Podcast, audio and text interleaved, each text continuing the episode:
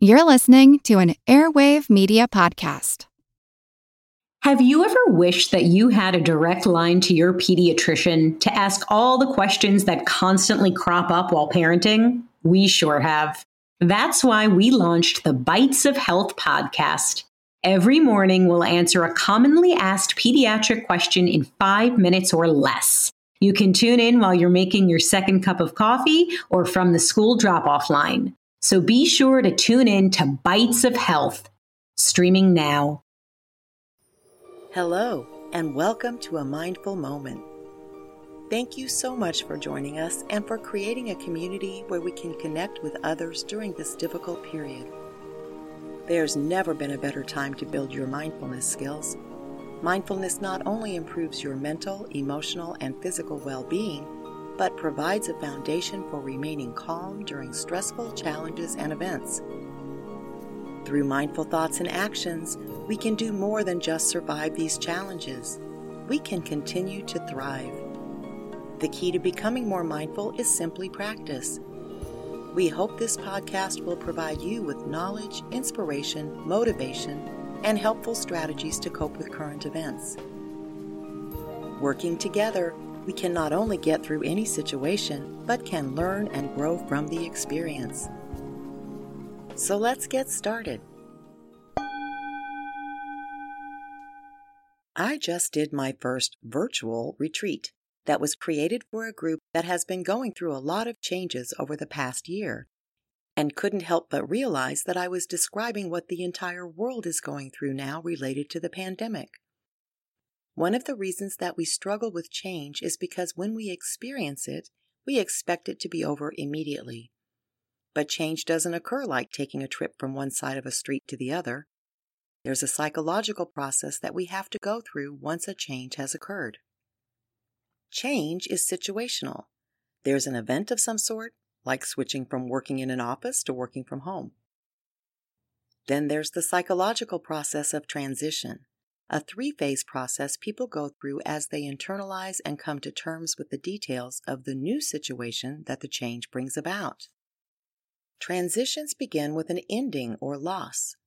Regardless of whether the change is deemed positive or negative, there is something that has to end, and that typically means losing something or even grieving over something. Perhaps it was a miserable relationship, for example, and you got out. Even though that may be a positive change, there was some level of comfort in that miserable relationship because you knew what to expect. You knew how to navigate it. You knew who you were in that relationship. Now you're out and you have to figure out your new identity. You don't know what to expect. You feel anxious. Consider coming home with a new baby. Such a joyful change for most. But what are you losing? Sleep, freedom, discretionary spending money, spontaneity. Loss or grieving is the first phase of transition, recognizing that even if the change is positive, there's still a loss of some sort. When we perceive the change as negative, feelings of loss are obviously amplified. Recognizing what you have lost due to the pandemic is the first step in understanding your own transition. Have you processed or grieved over what has been lost yet? It's certainly not a fun process, but it's much less healthy to deny any loss, hoping that everything will just go back to normal soon and you therefore won't have any losses. Across the globe, everyone has lost something, and things will probably not go back to exactly how they were, and certainly not anytime soon. This doesn't have to be viewed as completely negative. It simply means the reality is that we can't avoid processing what we've lost through denial. The second phase of transition could be referred to as simply waiting. Dr. William Bridges refers to this stage as the neutral zone in his book, Managing Transitions. It's a murky area where you know you've lost an old identity, but you don't know what your new one looks like yet. An example would be the sale of a company you work for and while you may be given a little bit of information, something like, We're selling the company, but don't worry, we don't anticipate any job losses. You worry a lot. What does anticipate mean? Why can't you get more information? Why is it taking so long to hear about what's happening? What should you be doing or preparing for in the meantime? Sound familiar? We're in the waiting phase or neutral zone right now in this pandemic. The event that sparked the change may vary for people, depending on their circumstances. It could have been the announcement that there was a pandemic. It could have been the day someone was sent to work at home, the day someone lost their job, the day someone was called in to become an essential worker. Whatever the day of the event was, that event pushed you into transition. First step, acknowledge what you've lost. Second step, enter the waiting phase or neutral zone. A common feature of this phase is lack of clear direction or information. Experts or leaders differ on their opinions. A plan of action is unclear and ambiguous. There may be no timeline for anything. And most importantly for our psyche, we're not clear about who we're supposed to be now. Most people have multiple identities based on the various circumstances of their lives. We may have a work or career identity, a home based identity. We may have various identities we slide on and off depending on the people we're with in any given moment. But if we've experienced a major change, which we all have, at least some of our identities have perished, at least temporarily, while others seem to be merged or morphed into something almost unrecognizable. And that leads to the next challenge with this waiting game.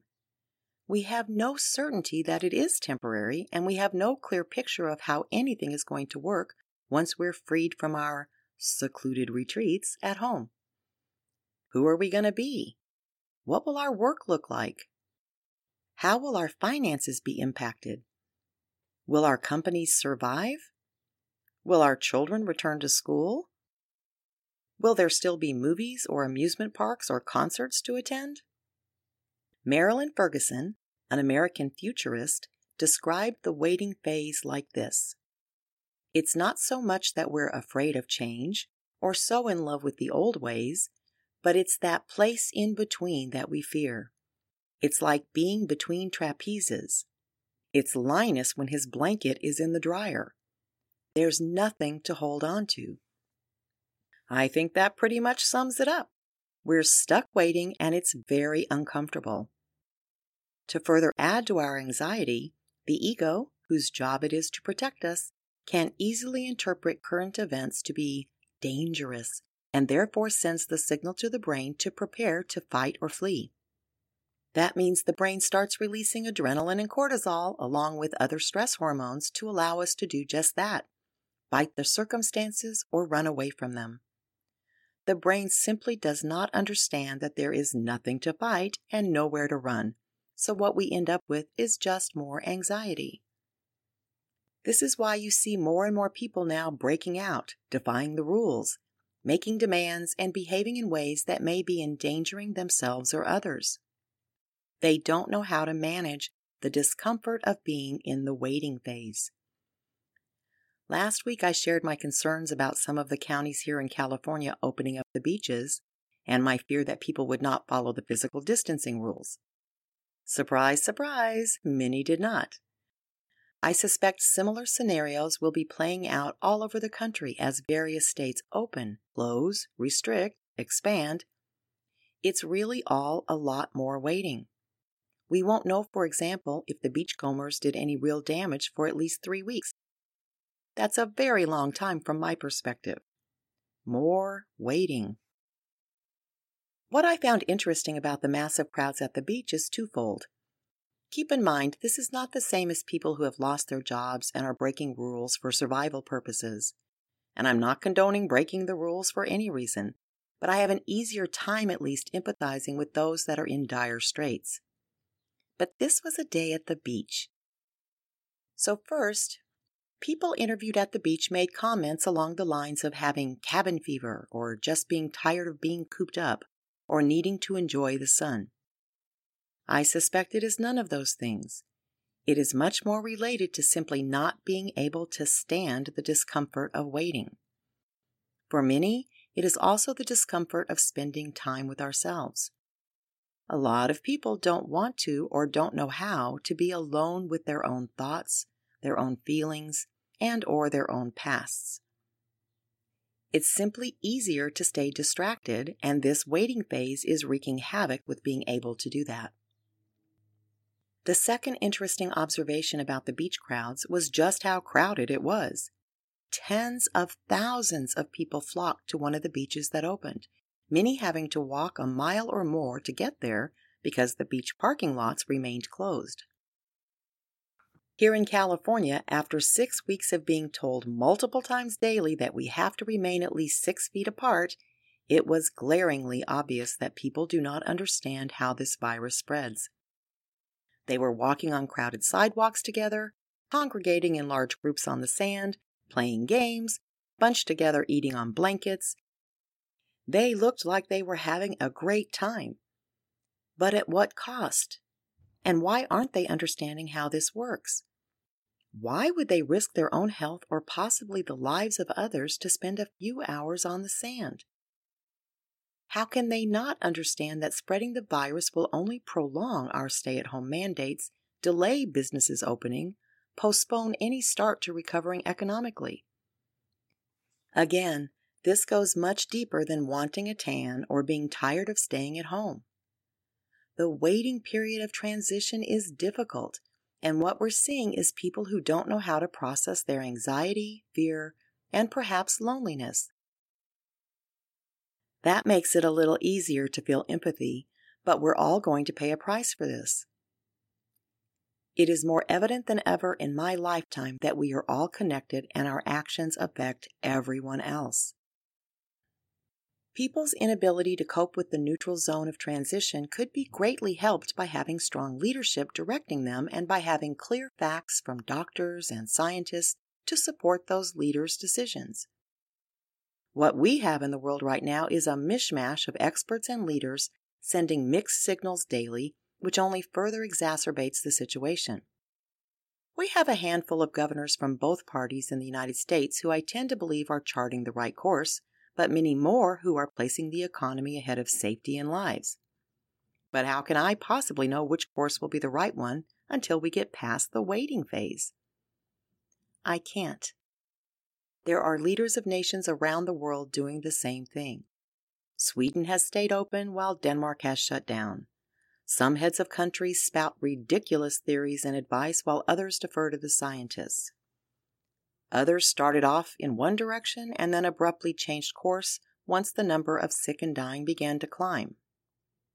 The overall signal is that no one really knows and no one's really in charge. That doesn't induce anxiety, right?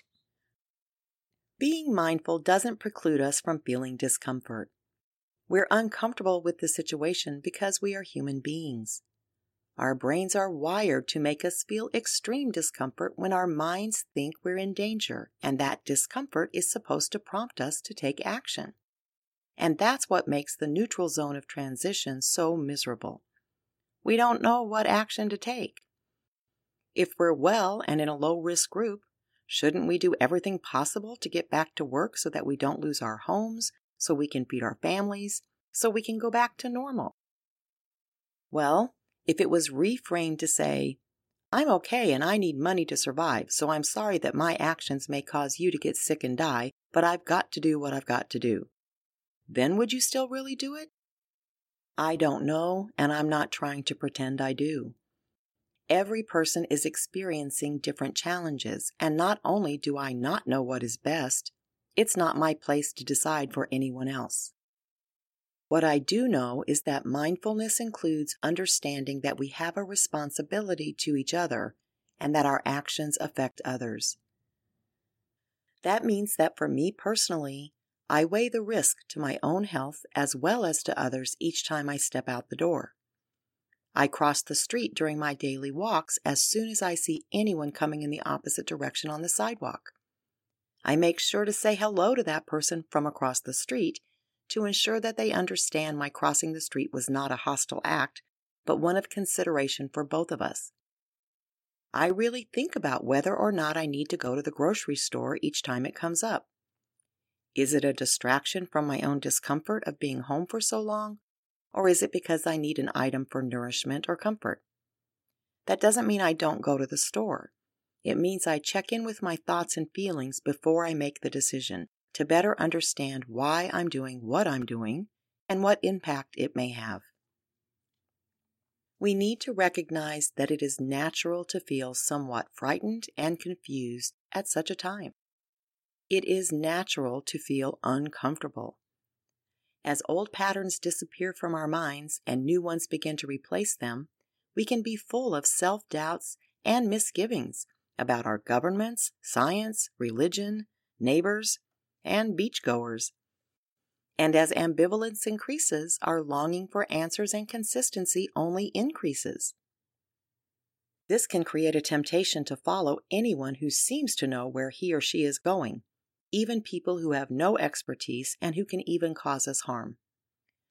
Practicing mindfulness gives us that pause, a necessary moment to recenter and make better decisions. The final stage of transition is the new beginning, but we're not there yet, so we'll save that for another episode. We're still stuck in the neutral zone for weeks or months to come, so let's focus on what we can do now to help alleviate some of the discomfort we're experiencing and prepare for the next phase where what actions we can take will be clearer. Simply acknowledging that something is ending can help. Recognizing the conclusion of the current phase helps us prepare for what is emerging, which is much more effective than pretending that it's not happening. Grieve what you've lost, even if the loss may only be temporary.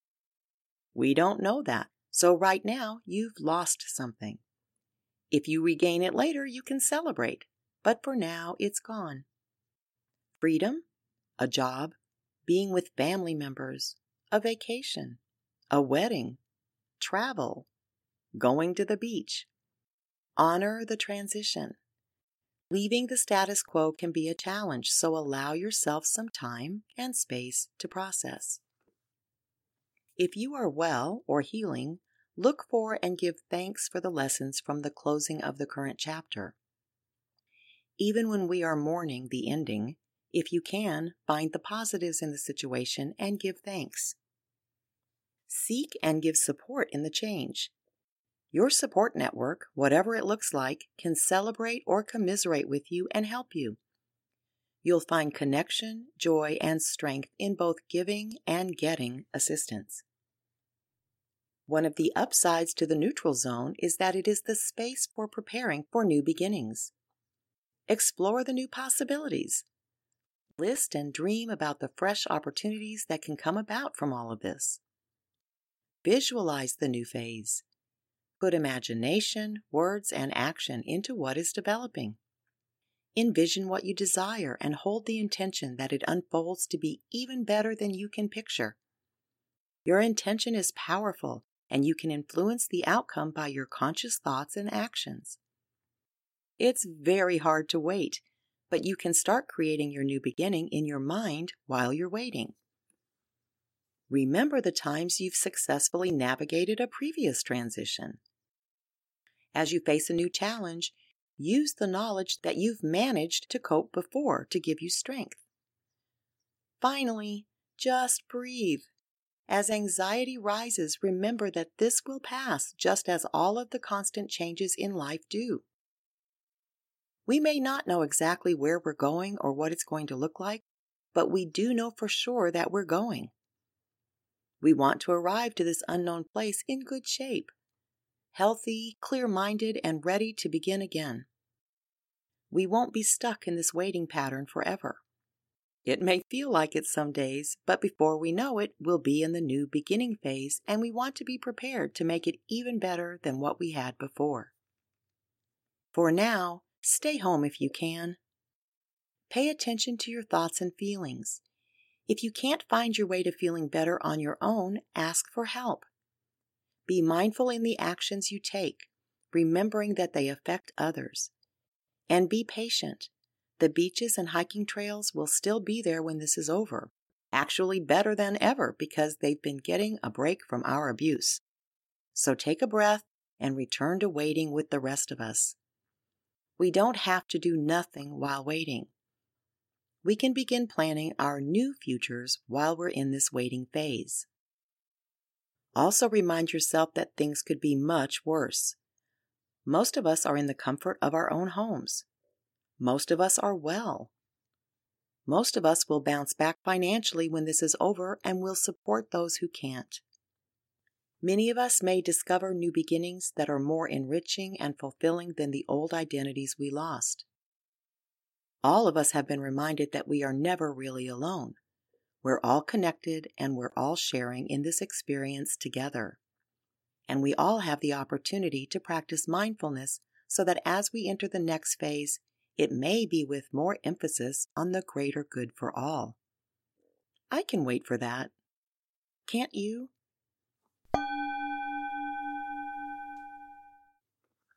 Most of us are carrying way too much anxiety simply because of the way our systems work, but it's not good for our health to sustain these levels over long periods of time. So consider spending some time each day noticing how your anxiety feels in your body so that you can lower or release it through breathing and relaxation. A simple way to release tension in the body, which also relaxes the mind, is to practice tightening and loosening our muscles. Sit comfortably or lie down on your back. Place your hands on your belly. Take in a big, deep breath through the nose until you feel your belly expand. Slowly release the breath through the mouth and feel the belly contract. Breathing normally, focus on your feet as you breathe in, scrunch your toes up tight and hold. Slowly relax the muscles in your toes and feet as you exhale. Move your attention to your legs, slowly moving from the ankles up to the thighs. Squeeze the muscles in your legs as tight as you can on the in breath and hold. Now exhale and relax the muscles the weight of your legs against the surface you are sitting or lying on. Notice how solidly you are supported. Direct your attention to your buttocks and belly area, including the lower back. Breathe in and tighten those muscles and hold. Release the tension on the exhale and notice how relaxed that area feels now move your attention to your chest area, including your upper back. Breathing in, squeeze the muscles tight in that area and hold. Release the tension on the out breath. Now focus on your shoulders and neck and inhale, tightening those muscles. Scrunch them up and hold. Exhale and relax direct your attention to your face and head. Inhale and tighten the muscles in your face, eyes, and forehead. Scrunch and hold. Exhale and relax all tension in this area. Place your hand over your heart. Place the opposite hand over the hand on your heart. Breathe in through the nose deeply, feeling kindness toward yourself. Slowly exhale through the mouth, feeling gratitude. Anytime you feel anxiety or notice tension building, pause and do this exercise. You'll feel better, and it will remind you that during a time when we feel we have little control over our lives, we do have control over our minds and bodies. Life offers too many rich opportunities to just survive it, even during challenging times. Our intention is to support you in thriving through a life of purpose and meaning. Until next time, remember to be mindful. There's more to self care than eating healthy, sleeping, and exercising, although those are all good ideas. But join us next week when we'll take a self care inventory. If you'd like to be on the show, please email us at info at worktoliveproductions.com. We'd love to share how you're navigating through this event and what mindfulness lessons we might find in those strategies. We also want to hear from organizations that are stepping up or adapting to contribute to the greater good. Please subscribe to A Mindful Moment with Teresa McKee wherever you get your favorite podcasts. Please rate this podcast so that others can find us. And follow us on social media at Work to Live. A Mindful Moment is written and hosted by Teresa McKee. The Spanish version is translated and recorded by Paola Tile. Intro music Retreat by Jason Farnham. Outro music Morning Stroll by Josh Kirsch, Media Right Productions. Meditation music Porches and Universes by Puddle of Infinity. This podcast is produced by Work to Live Productions. Thank you for tuning in.